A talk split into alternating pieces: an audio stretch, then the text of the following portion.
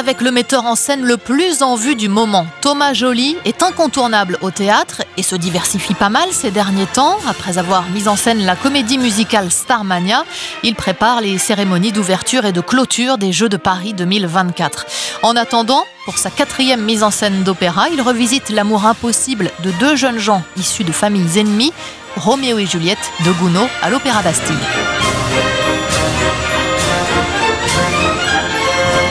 Gounod a fait quelques adaptations par rapport à la pièce de Shakespeare qui sont assez pertinentes. Par exemple, dès le début de l'œuvre, il y a tout de suite le grand bal chez les Capulets, le rideau s'ouvre et c'est tout de suite la grande fête. C'est plutôt assez malin parce que tout de suite on est dans l'intrigue.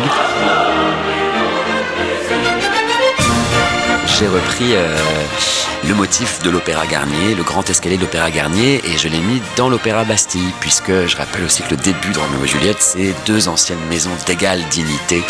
Et je me suis dit, tiens, pourquoi pas jouer aussi avec ces deux maisons d'opéra. Bastille, c'est vraiment pour moi l'usine à rêve, vraiment.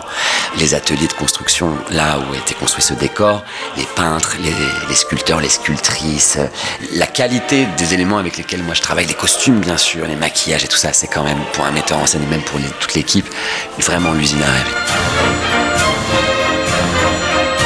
Quel luxe de pouvoir à la fois traverser la musique de Gounod et traverser la musique de Michel Berger, ou bien encore d'avoir cette possibilité d'inventer un spectacle sur les rives de la Seine, enfin même sur le six kilomètres de fleuve.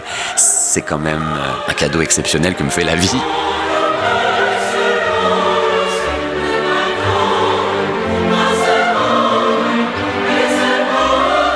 Roméo et Juliette de Charles Gounod par Thomas Jolly, c'est jusqu'au quinze juillet à Paris, à l'Opéra Bastille.